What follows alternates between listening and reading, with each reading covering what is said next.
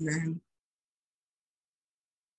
Amen. Good morning. Good morning, my brothers and sisters. Thank you so much, Sister Anne. Morning. Good morning. Um, what a privilege it is to be able to share the word of God with you another time. And I, I don't take it lightly. And um, Sister Tashina spoke earlier to the fact that this is the first Sunday of Advent. And uh, the first Sunday of Advent represents hope. And that is what I'll be speaking on this morning. So my title to you this morning is Eternal Hope.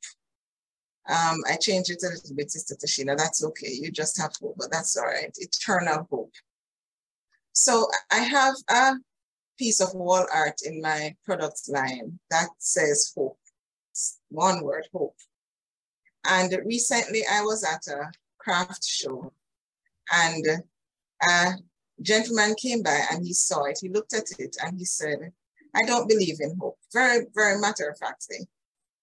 And um, I said to him, no, he said, oh, I, you know, I, I believe that person should work for what they want and not depend on hope. I, I don't believe in hope. And I said to him, you know, I'd love to engage in a discussion on that. And he said he would come back, but he never did. In preparing this message, I began to realize, and it became clear to me, why, perhaps why he said what he said and why he had a difficulty with the concept of hope. And I asked a few persons, I was curious how persons define hope. So I asked a few of my friends without looking in a dictionary to tell me what it is hope means to them. How would they define hope? And here, here are some of the responses that I got. The positive expectation of an outcome, the belief that things will be better, a belief that good things you wish to happen will come to pass, pass. And one person simply said, anchor. And hope is commonly used to mean a wish, and for many, the strength of one's hope. I want you to catch this. For many persons, the strength of one's hope is dependent on the strength of the person's desire. The Cambridge Dictionary defines hope as this to want something to happen or be true, and to think that it could happen or be true. But Here's a definition of hope that I found at the Christian Healing website. It says, Hope is the confident expectation of what God has promised, and its strength rests in the strength of God's faithfulness. I'll read that, read that again. Hope is a confident expectation of what God has promised, and its strength rests in the strength of God's faithfulness. So the difference between the secular concept of hope and the Christian concept of hope is that the secular says that hope is as strong as the strength of the desire for something to happen. The Christian concept says hope is as strong as the strength of God's faithfulness. The gentleman who said to me that he does not believe in hope saw hope as something nebulous, airy fairy. For him, hope has no foundation. It's not anchored in anything. But as Christians, our hope is anchored in God and our hope is an eternal hope. I want to start with Romans 15 and verse 13. And it says, May the God of hope fill you with all joy and peace as you trust in him so that you may overflow with hope by the power of the Holy Spirit. The first five words in that says, may the God of hope. So that establishes that God is the source of hope. It continues, our hope, no, sorry, our hope therefore is anchored in God. And the scripture continues that hope comes when we trust in God. And our hope overflows by the power of the Holy Spirit. Overflowing means spilling over beyond the capacity of the container. So therefore, what the scripture is saying that our hope will spill over beyond our own capacity because our hope is anchored in God himself. So if I were to redefine hope, my definition of hope for us as Christians is hope is anchored in the faithfulness of God and will spill over beyond our own capacity by the power of the Holy Spirit. And that power is available to us through the acceptance of Jesus Christ as our Lord and Savior. So, unlike that gentleman who declared that he does not believe in hope, we believe in hope because the source of our hope, our eternal hope, is God Himself through His Son, Jesus Christ. So I believe today the Lord wants me to remind us that He is our eternal hope. But to have access to this eternal hope requires that we must first acknowledge Jesus Christ as our Lord and Savior. So, my first point to you this morning is God is the source of our hope in sin. So, the, the first point simply is source of hope in sin. And I want to read First Peter 1, verses 3 to 4 from the NIV version. And it reads as follows Praise be to the God and Father of our Lord Jesus Christ. In his great mercy, he has given us new birth into a living hope through the resurrection of Jesus Christ from the dead and into an inheritance that can never perish, spoil, or fade. John 3 16 and 17 reads, For God so loved the world that he gave his one and only Son, scripture that we know very well, that whoever believes in him shall not perish, but have eternal life. For God did not send his Son into the world to condemn the world, but to save the world through him. We know that sin entered the world because of disobedience, the disobedience of Adam. And because of that, we're all born in sin. So somebody may be listening today that does not know Jesus as your Lord and Savior. God and sin cannot coexist. And so in order for him to restore his our relationship with him, with mankind, he sent his son Jesus Christ to die for us. So if that is you this morning, you're listening whether it is the recorded version, the SoundCloud, whatever, YouTube, whatever, you're listening this morning and you do not know Jesus as your Lord and Savior, his death on the cross, his resurrection from the dead was a one time sacrifice that was made to allow you to be reconnected to God. So if you make a decision to ask God to forgive you of your sins and invite Jesus Christ into your life as your Lord and Savior, you have access to this eternal hope that I'm talking about. So, hope is in God. And you have access to that hope, the eternal hope, not the airy fairy hope that is not anchored in anything, only if you accept Jesus Christ as your Lord and Savior. So I encourage you to do that. And I'll, I'll extend a, a further invitation at the end of this message. But there may be some of you who are listening today that may say, okay, well, I, I know Christ as my Lord and Savior. You've committed your life to Him, but you have found yourself in sin. There is still hope in sin. And I want us for a moment to look at King David. And we're going to look at Psalm 6, verses 1 to 7. And I would love to ask somebody to read. If somebody could volunteer to read this for me, please. I would appreciate it.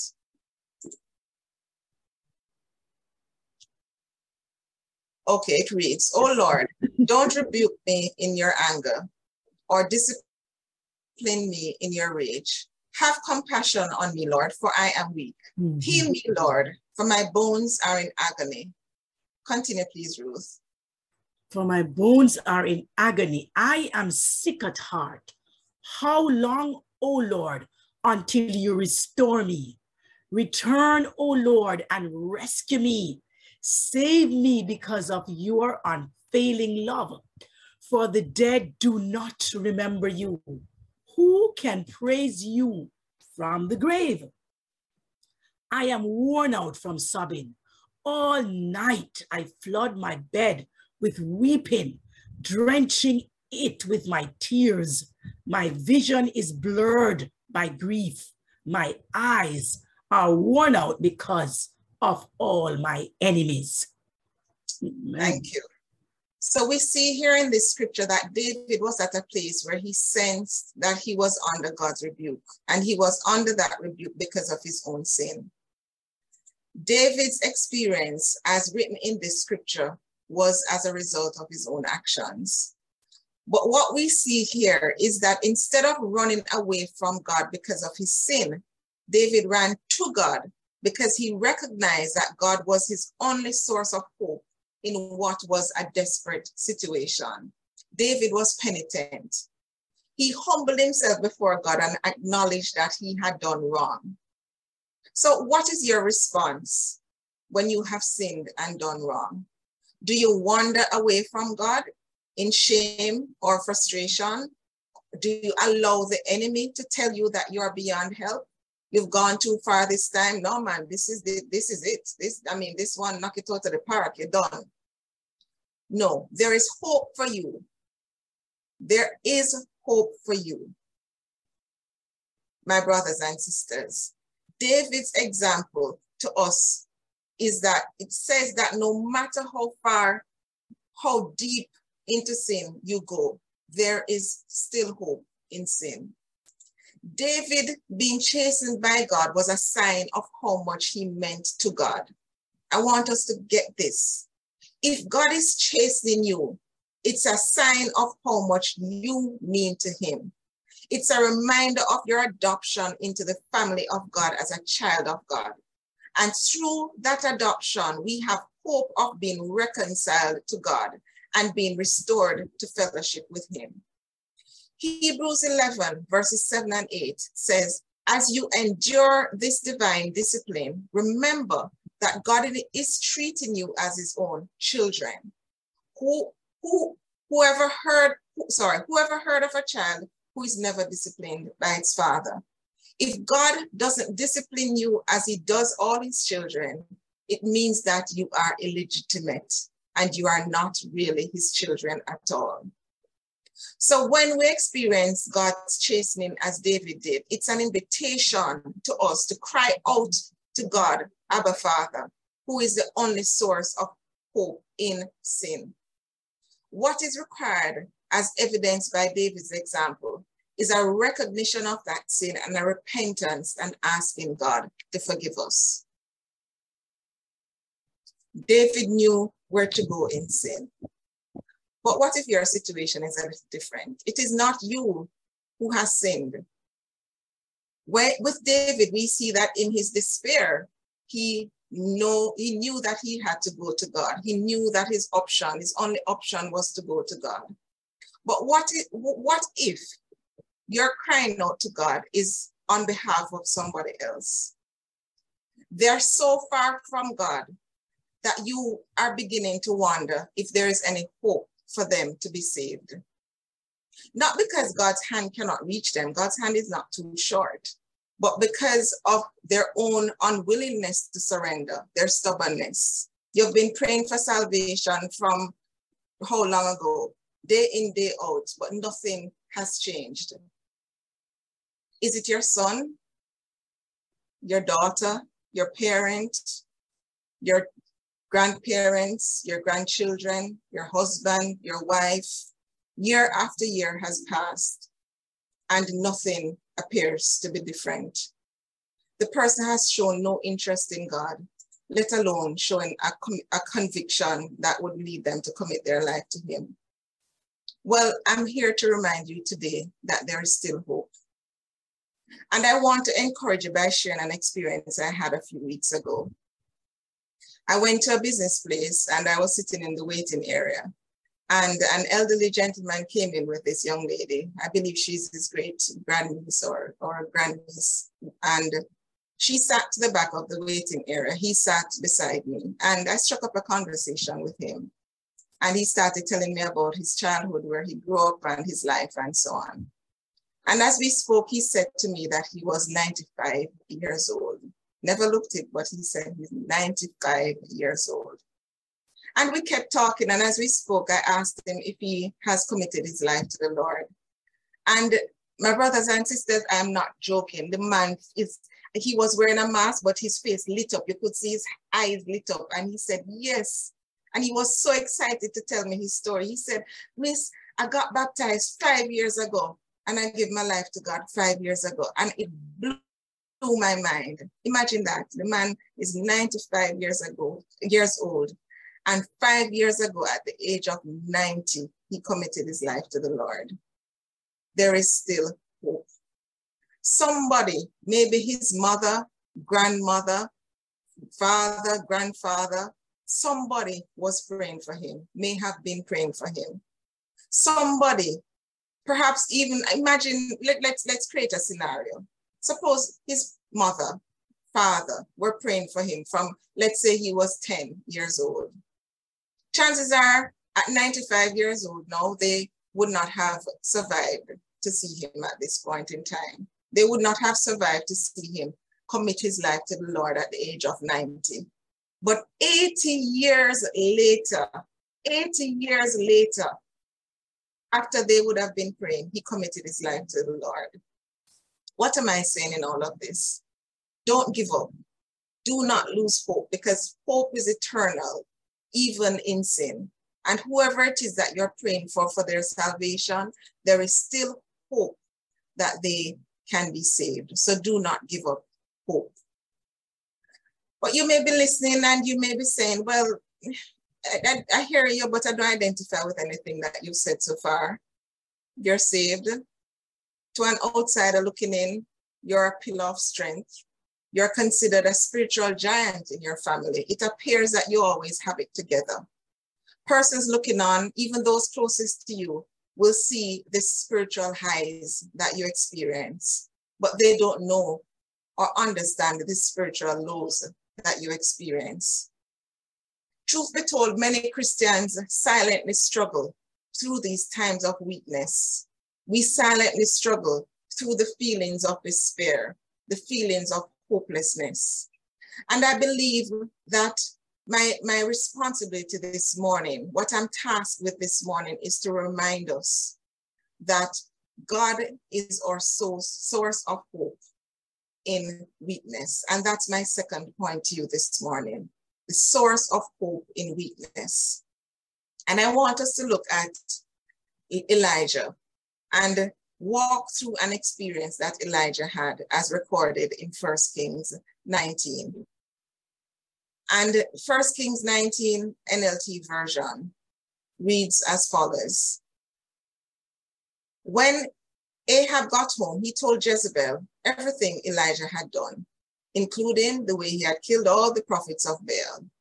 So Jezebel sent this message to Elijah May the gods strike me and even kill me if by this time tomorrow I have not killed you just as you killed them. Elijah was afraid and fled for his life. He went to Beersheba, a town in Judah, and left his servants there. Then he went on alone into the wilderness, traveling all day. He sat down under a solitary broom tree and prayed that he might die. I've had enough, Lord, he said. Take my life, for I'm no better than my ancestors who have already died. Then he lay down and slept under the broom tree. But as he was sleeping, an angel touched him and told him, Get up and eat. He looked around and there beside his head was some bread baked on hot stones and a jar of water. So he ate and drank and lay down again. Then the angel of the Lord came again and touched him and said, Get up and eat some more, or the journey ahead will be too much for you. Elijah had just gone through what perhaps was one of the greatest demonstrations of God's power in the chronicle of his life. And you can read that in First Kings 18. By the power of God, he stood toe to toe with Ahab, King Ahab, and the idol worshippers at Mount Carmel. God consumed the sacrifice, consumed the water, everything was consumed. It was a powerful demonstration of, of, of God's uh, power. And Elijah was so empowered by God that when he, he went to Mount Carmel to pray for rain. The season of, of drought had ended, and he went to pray for rain. And because of his prayer, the rain came. And he was so empowered by God that when the rain came, he even outran King Ahab, who was on a horse driven chariot. Elijah ran ahead of him. Yet, fast forward to chapter 19, and we see Elijah here running away to the wilderness because of Jezebel. Elijah had reached a place of despair and hopelessness.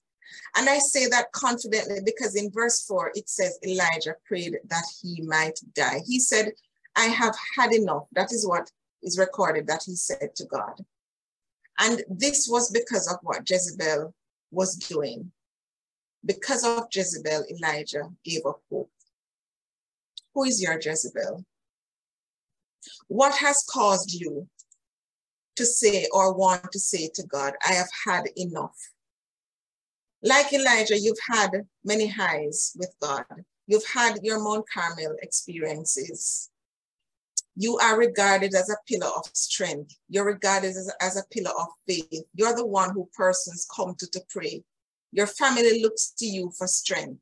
But silently, you have a Jezebel that is causing you to teeter on the brink of despair and hopelessness. You're ready to give up. Like Jezebel was to Elijah, people have made it their life mission to try to destroy you. You're tired, you're weary, you're worn out from all the battles that you have fought. But the good news today is that your eternal hope is in God. My eternal hope is in God. And what is encouraging about Elijah's story is that he was honest with God. He did not pretend like everything was okay. He was bare, he was naked with his emotions before God. And God heard and responded as a gentle, loving father. He restored hope for Elijah. Elijah. And he sent Elijah to complete the mission because his mission wasn't done, but God stopped to restore his hope. My question to you this morning is Do you bear your feelings to God? Sadly, I think that as Christians, we've become perfect pretenders. We pretend.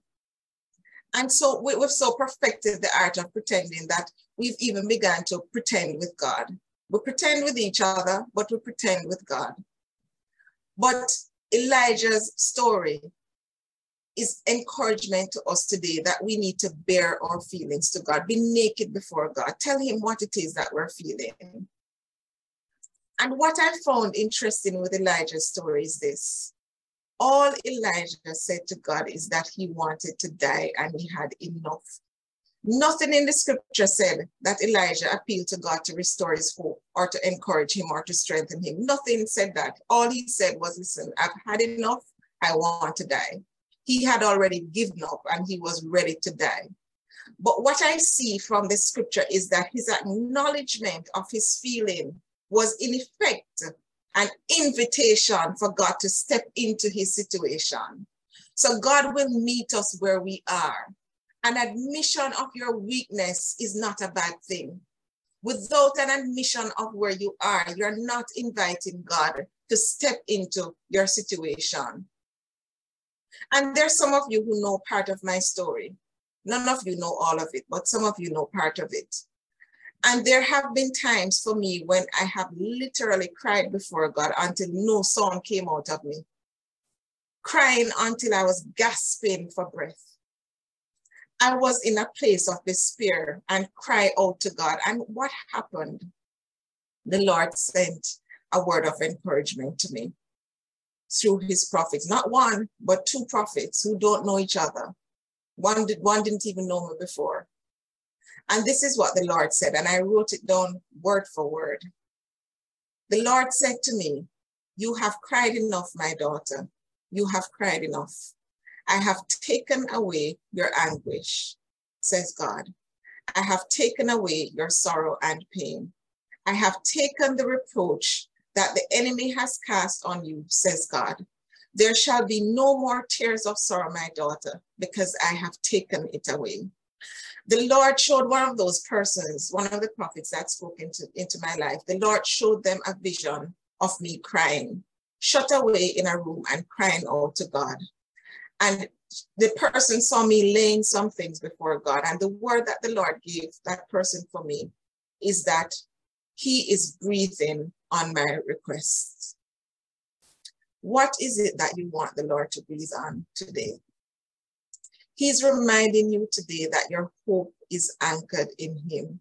He is the source of your eternal hope. He's the source of your hope in your weakness. Be honest, be vulnerable, be naked before your God and ask Him to help restore hope in that place of weakness because He is your God of hope. And so I've spoken about God being the source of hope in sin, God being the source of hope in weakness. But some of you may be listening and you're thinking, Karen, you, you, you don't know my situation. You don't understand that I'm past the stage of weakness. I am now at a stage where my situation I consider completely dead. And I smile to myself as I listen to Sister Tamara's opening remarks from the scripture with Ezekiel, where she spoke to the dry bones. And that may be you this morning. You say, Karen, that is my, my situation is just dry bones. How can I hold on to hope in the midst of a situation that is dead and rotting? I have gone as far as to bury it because I have given up hope. But guess what? It's not over till it's over. If your hope is in Christ, He has the final say. So, my third point to you this morning is that there is hope in death. God is your source of hope in death. And in your private time, I want you to read John 11, the entire chapter. But I, I want to summarize it before I get into to the point I'm making. John 11 chronicles the story of Mary and Martha and their brother Lazarus. Lazarus was sick. Lazarus was a friend of Jesus. When Lazarus fell sick, Jesus was away in a different town. And Mary and Martha sent word to Jesus that your friend is sick. Jesus' response to them was that his sickness is not unto death. It is so the Son of God will receive glory from it. And he stayed where he was for a few more days before he left. But when he arrived, he was told that Lazarus had been dead for four days. People were there mourning the loss with Mary and Martha. Jesus got to Lazarus's tomb and he told them to roll away the stone. Martha protested. Martha said, but, but Lord, he now smells. He stink because he's been dead four days. Jesus shouted, Lazarus, come forth. And the dead man came out, hands and feet bound with the grave clothes. And Jesus' instructions to them was, loose him. Listen to this. When Lazarus fell sick but was alive, Mary and Martha had hope that he would live. They knew the power that was in Jesus. They knew that their hope was in Jesus. That was there, there's no there's no debate in that. They knew that hope of Lazarus' healing was in Jesus. And they knew that they had access to him.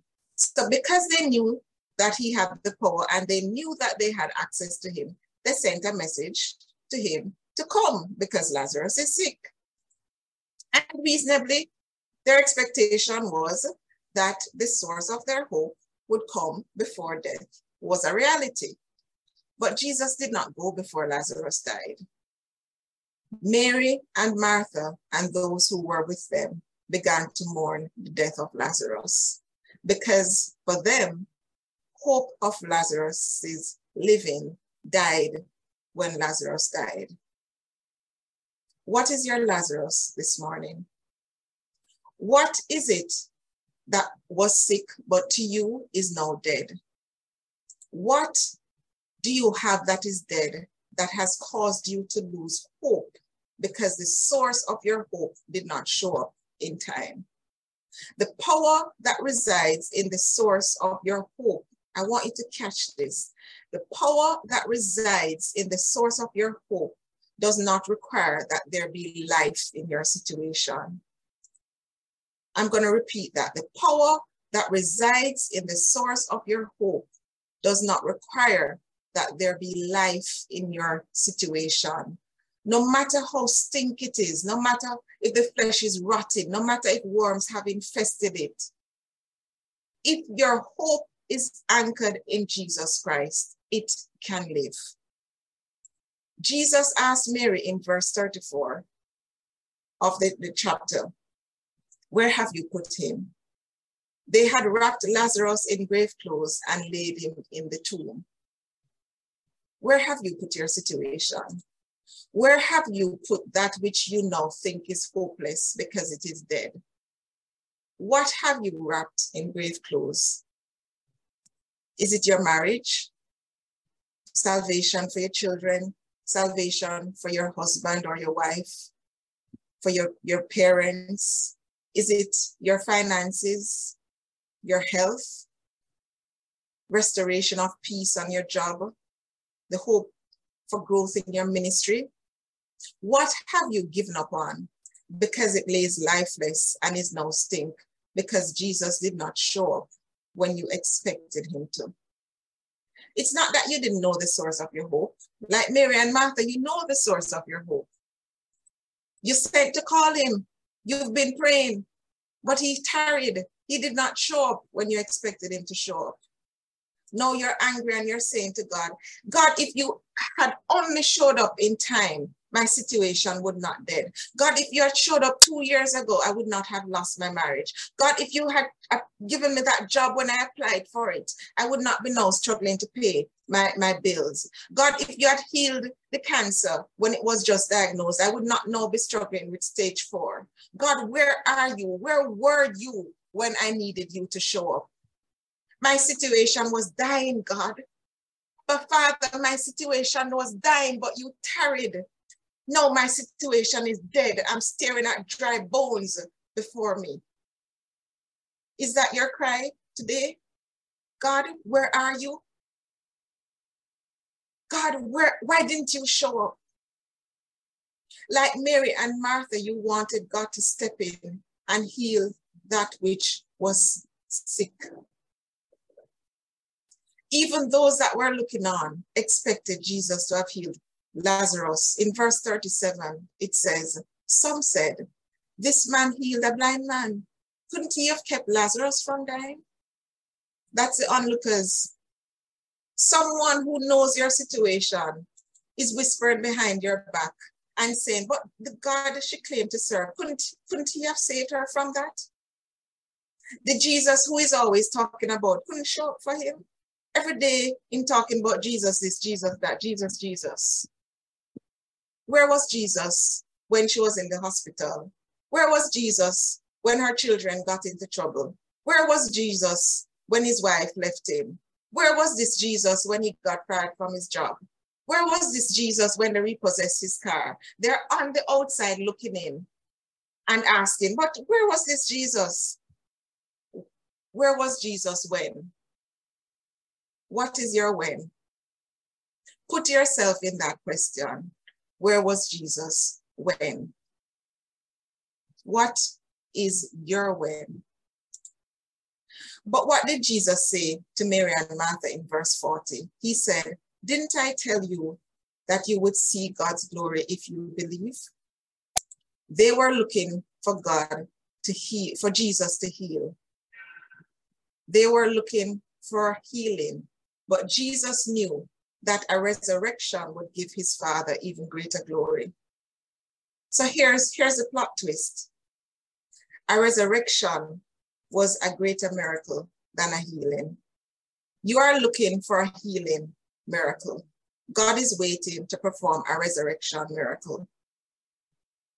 Somebody who is familiar with your situation, with your dead situation, will see the miracle of the resurrection amen, amen. that God will do. And because it will be a resurrection, God will get even greater glory than if he had performed a healing. So stop doubting God in your dead situation and ask him to restore your hope.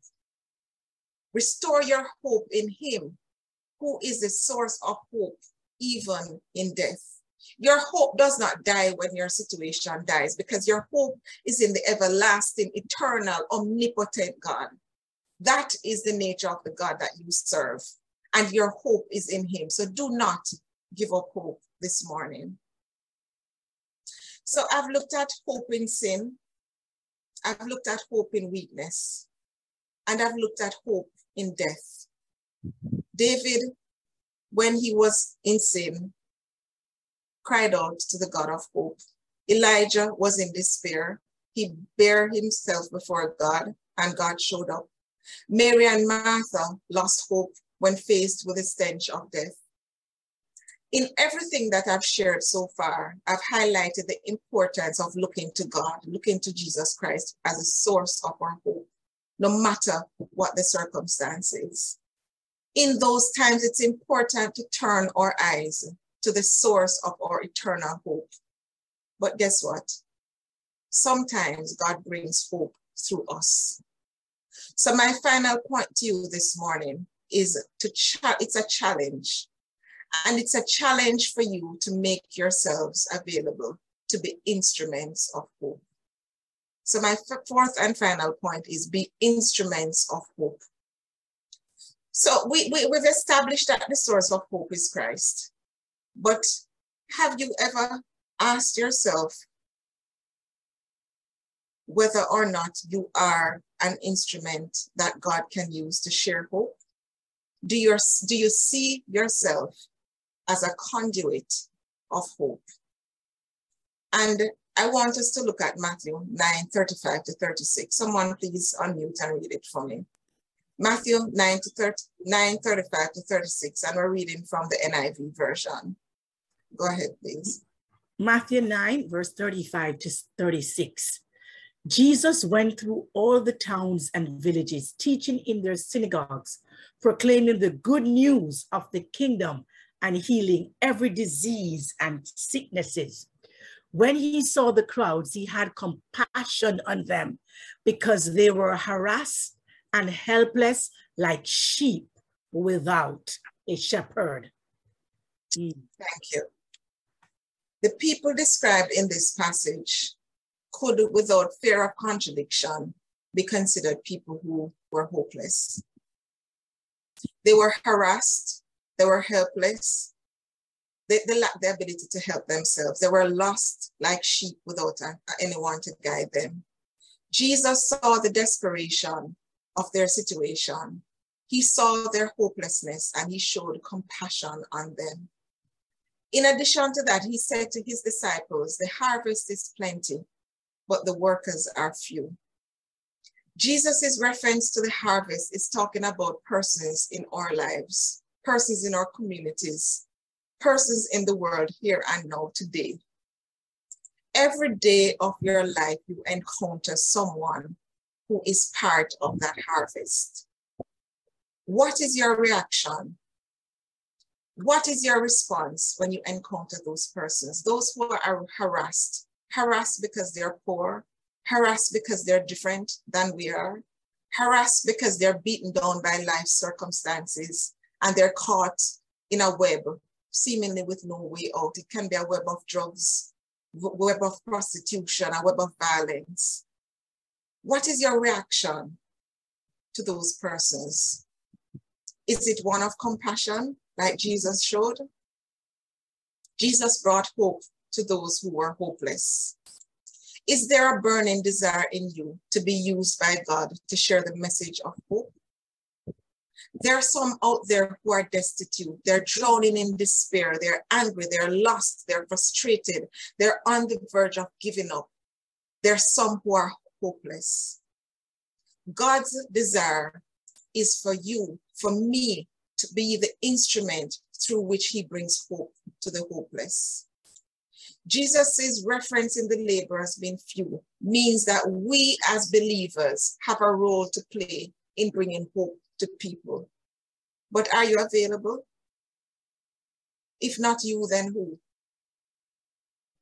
Or are you so consumed by your own circumstances, by your own situation, that you, you don't even notice the hopeless among you? Sadly, society has fed us with a diet that has allowed us, and, and we have allowed ourselves rather to consume, that have caused many of us in the body of Christ to become desensitized to pain. We're desensitized to hurt. We're desensitized to the malignment of the underprivileged. We're desensitized to the ill treatment of the poor. But today is a call to action to be an effective instrument of hope in God's hands. Will you make yourselves available? The next time you encounter somebody who, whose behavior may offend your sensibilities, instead of being quick to judge and condemn, how about showing some compassion? How about asking the Holy Spirit to tell you how to respond? Maybe, just maybe, the Lord is presenting an opportunity for you to be used as an instrument of hope. A soft word of kindness to that co-worker who is always abrasive and rude. A smile at someone whose facial expression is angry. A listening ear to the person next to you in the line who is complaining about what you may think is minor. A helping hand to push the stroller for a mother who is struggling to push the stroller and carrying a toddler in, in the other hand.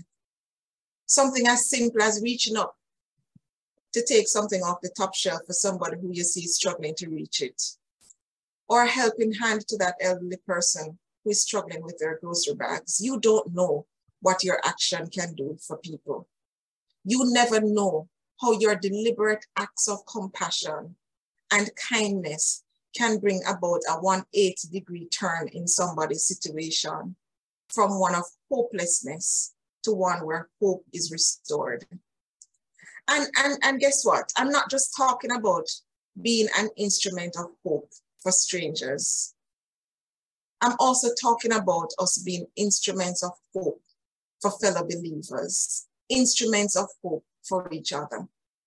And the final scripture that I want to look at this morning comes from First Corinthians, sorry, Second Corinthians 2.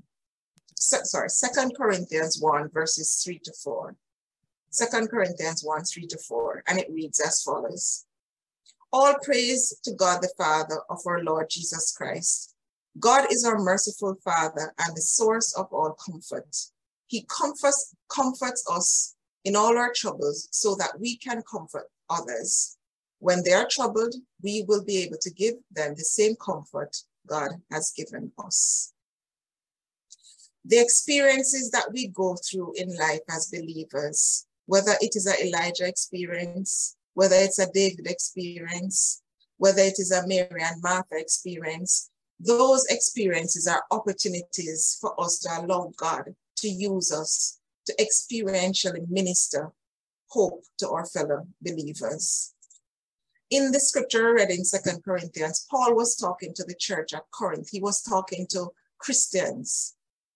What he's saying is that there are opportunities to empathize with those who are walking a similar road as we walked or are now walking.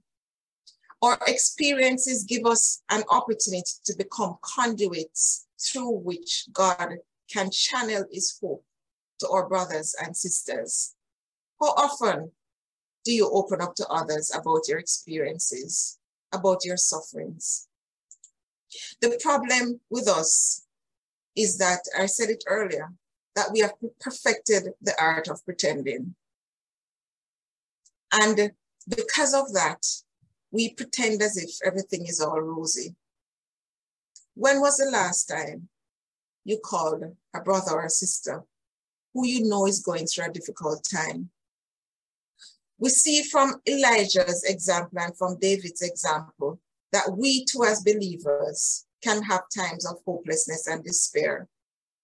But what is the response when we see others going through those situations? And I will share something I witnessed firsthand recently.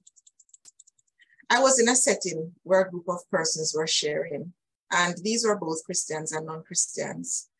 And there was a lady there, let's call her Mary for the illustration. And Mary said that she wanted to share because she was going through a lot at home.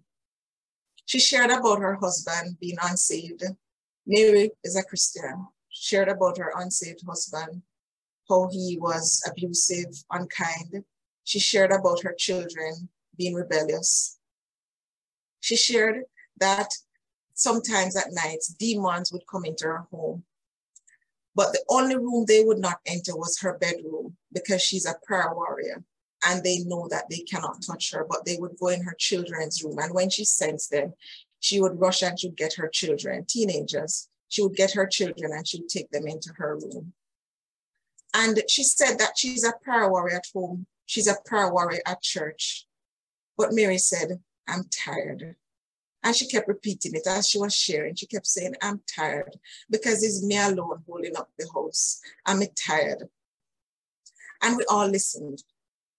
And when Mary was done sharing, one of the other persons, who is also a Christian, said to Mary, You need to declare the word of God in your house. You need to go from room to room and command the demons to go in the name of Jesus. And she started quoting scriptures that Mary should declare in her house and speak over your children. And she went on and on with all good intentions, and we all listened. There was somebody else who was there listening keenly to what Mary was saying. And the person was locked into the expression on Mary's face. And the person shared later that the Holy Spirit made her sensitive to what Mary was experiencing. And she moved over and she placed a hand on Mary's shoulder. And she said to Mary, I speak encouragement into your spirit. You know how to pray. I know you know how to pray. You're a warrior in the spirit. You know the scriptures. You're not afraid of demons, but you need to be encouraged. I speak encouragement into your spirit. Mary broke down into tears and she just started crying and crying and crying. And it's as if she was saying, You understand. And after saying that to Mary, this lady prayed for her. And Mary gave the lady, no, Mary asked the lady for her number and said, you know, can I call you from time to time? And the person said, yes. What am I saying in all of this? Often as Christians, when our brothers and sisters are going through their difficulties, their struggles, we spiritualize our response. We know the scriptures to reference. All things work together for the good of them that love the Lord and are called according to his purpose. Weeping may last for a night, but joy comes in the morning. And we, we know the scriptures, and there's nothing wrong with quoting scriptures. Our hope is rooted in God, and that comes through knowledge and application of his word. There's nothing, absolutely nothing wrong with that. But as I prepared this message, I felt like the Lord wanted me to remind us this morning the importance of going beyond the scripted response to showing empathy and compassion. Something as simple as saying, I'm so sorry that you're going through that. Asking, can I give you a hug? Even sitting in silence with someone as they cry. Sometimes no words are necessary. And the scripture is replete with examples of how Jesus showed compassion on those who needed it. But sadly, compassion is lacking among us as believers, even compassion to our fellow brothers and sisters. But your response to somebody may be what they need to pull them back from the brink of hopelessness. Maybe your response is what they need as a refreshing to keep them going. Are you an instrument of hope that God can use to encourage your brother or your sister? And as I wrap up, I want us to watch this video. And as you watch the video, I want you to pay careful attention to what is happening. It's a video of a student in a gym, and I'm narrating it for those who may be listening on SoundCloud later and not have the benefit of the visual. It's a video of a little boy, a gymnast, and he's attempting to do, um, to jump over, I think they call it a sawhorse or something like that. And I want you, as you watch, to observe keenly. Go ahead, Sister Tashina, please.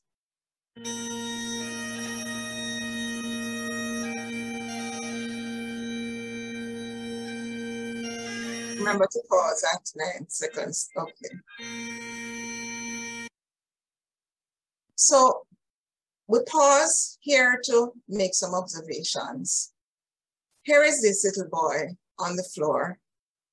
The first image you saw of him was coming off the back of the sawhorse, wiping his eyes. So that says to me that he attempted before and he failed.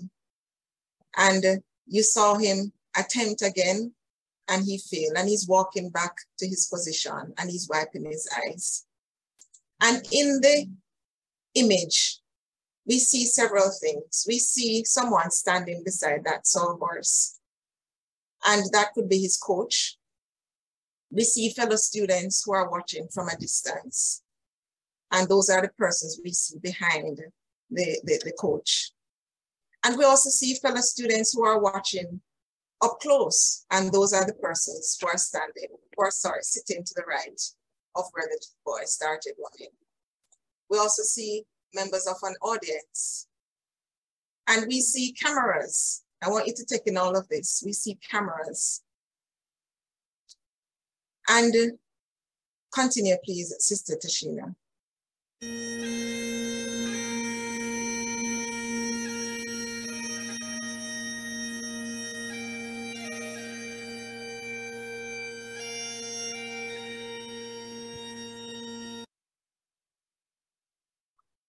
And we see the boy tried again and failed, and he keep coming back and he's wiping tears from his eyes. I want you to look at the lady to the far right of that image. You see someone sitting at the front and she has her hand up on the camera. And she's repositioning the camera to capture the event. Go ahead and play, sis.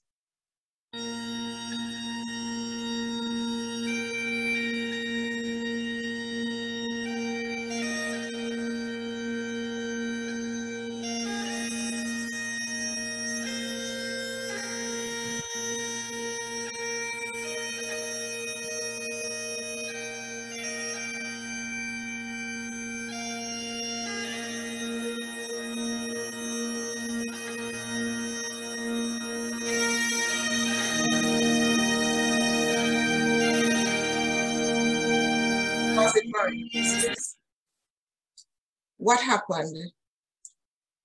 We see what happened. I saw this video on Instagram. And I knew I had even started preparing this message, but then the Holy Spirit started speaking to me through this video. And I want you to listen keenly to what I'm saying. I'm going to play it again. But leaping over that sawhorse represents our life journey.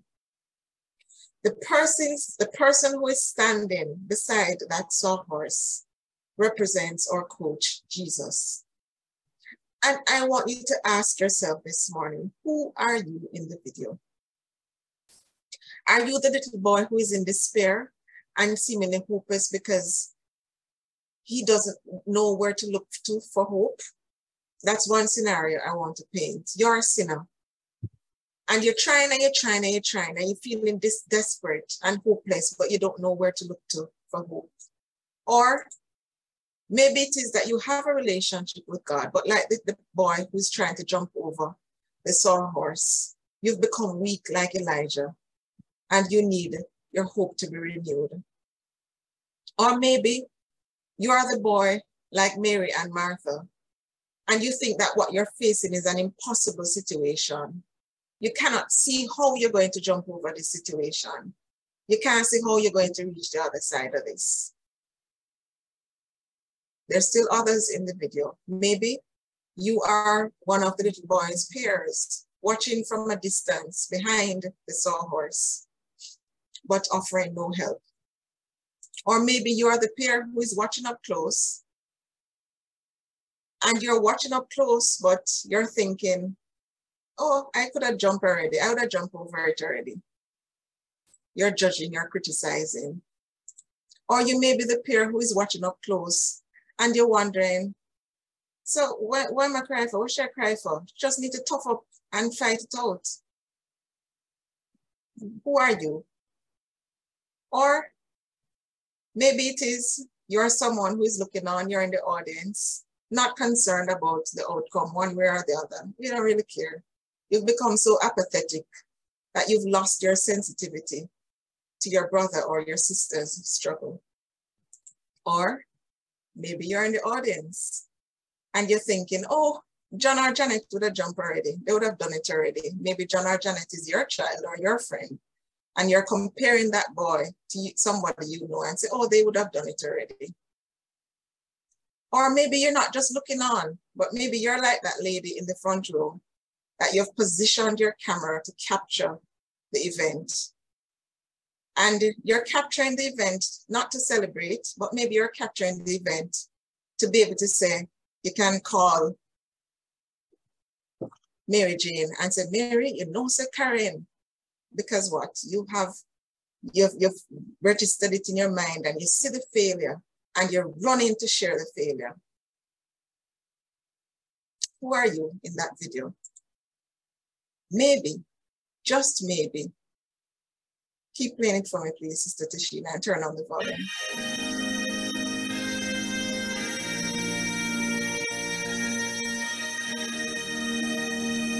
Maybe, can you hear me?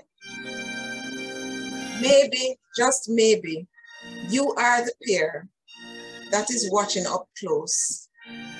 Maybe, just maybe, you are the instrument of hope. You can pause it, please. Maybe, just maybe, you are the instrument of hope that that person needs. Maybe, just maybe, you are one of those persons that got up and circled that little boy and encouraged him. And because of your encouragement, because you made yourself available as an instrument of hope, he was able to mount over it. Who are you in the video? Thank you, Sister Tashina. Who are you in the video? This word this morning is a word that requires a response. What, whichever role you saw yourself in, there's an opportunity this morning for you to go before the Lord. If you are the boy who do not know the source of hope, the true source of eternal hope, I am extending an invitation to you this morning to accept Jesus Christ as your Lord and Savior. He is the source of eternal hope. And I want you to repeat this prayer, a simple prayer. All that is required is for you to acknowledge your sins, repent of your sins, and invite Jesus into your life. And so I want you to repeat this after me. Dear Lord, I know that I am a sinner. I ask for your forgiveness. I believe you died and rose from the dead to give me the opportunity to become a child of God. I turn from my sins and invite you to come into my heart and my life. I choose to trust and follow you as my Lord and Savior. If that is you today, whether you're listening live, whether you're listening to the recorded version, if that is you, I invite you to give us a call at 469 333 0397 or send us an email at newhorizonmin at gmail.com. That's 469 333 0397 or email us at newhorizonmin at gmail.com. Maybe it is you're the boy like Elijah who needs a refreshing. Invite God into your situation this morning. As a matter of fact, all you need, like Elijah, to do is just to be bare and honest before God. Tell him where you are this morning. Be naked before him. Don't pretend. Pretending doesn't work with God. You may be able to fool us. You may be be able to fool your friends, but you can't fool God. Or if you are the onlooker, be honest with yourself and, and, and assess what role are you playing as an onlooker. Are you the onlooker who is unconcerned, don't care one way or the other? Are you the onlooker who is waiting to capture the failure to spread the word? Are you the onlooker who is ready to circle your brother or your sister and be a conduit of hope that the Lord can use? That's all I have to say this morning. But this requires a response. And I'm going to ask our Sister Ruth to pray for all of us. You know where you are, but I'm going to ask her to do a general prayer. Thank you. Amen and amen. Hmm. After this message, I was just going to prayer. But before we go into prayer, as Sister Karen just said, let's pause for even 50 seconds and ask the God of hope, the one who is, who is to come, to visit us right now and do what only he can do for 50 seconds.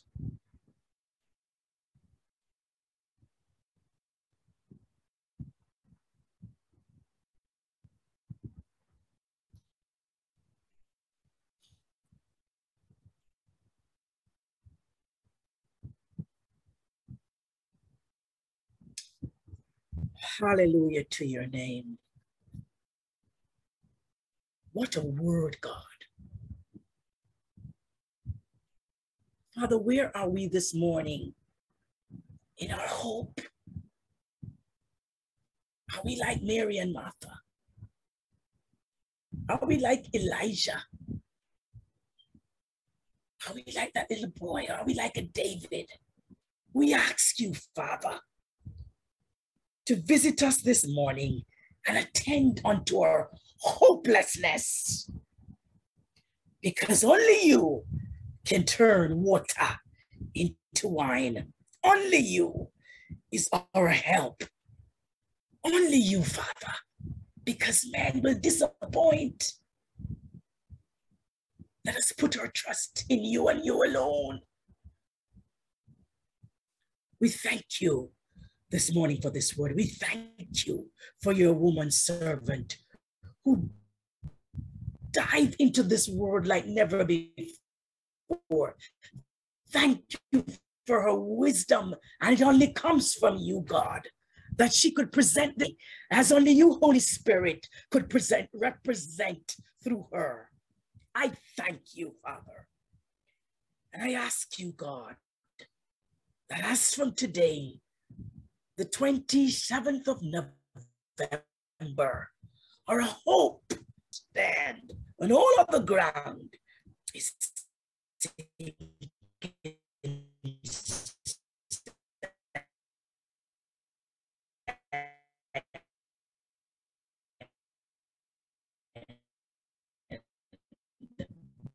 Physically, of us are asking questions, God, when?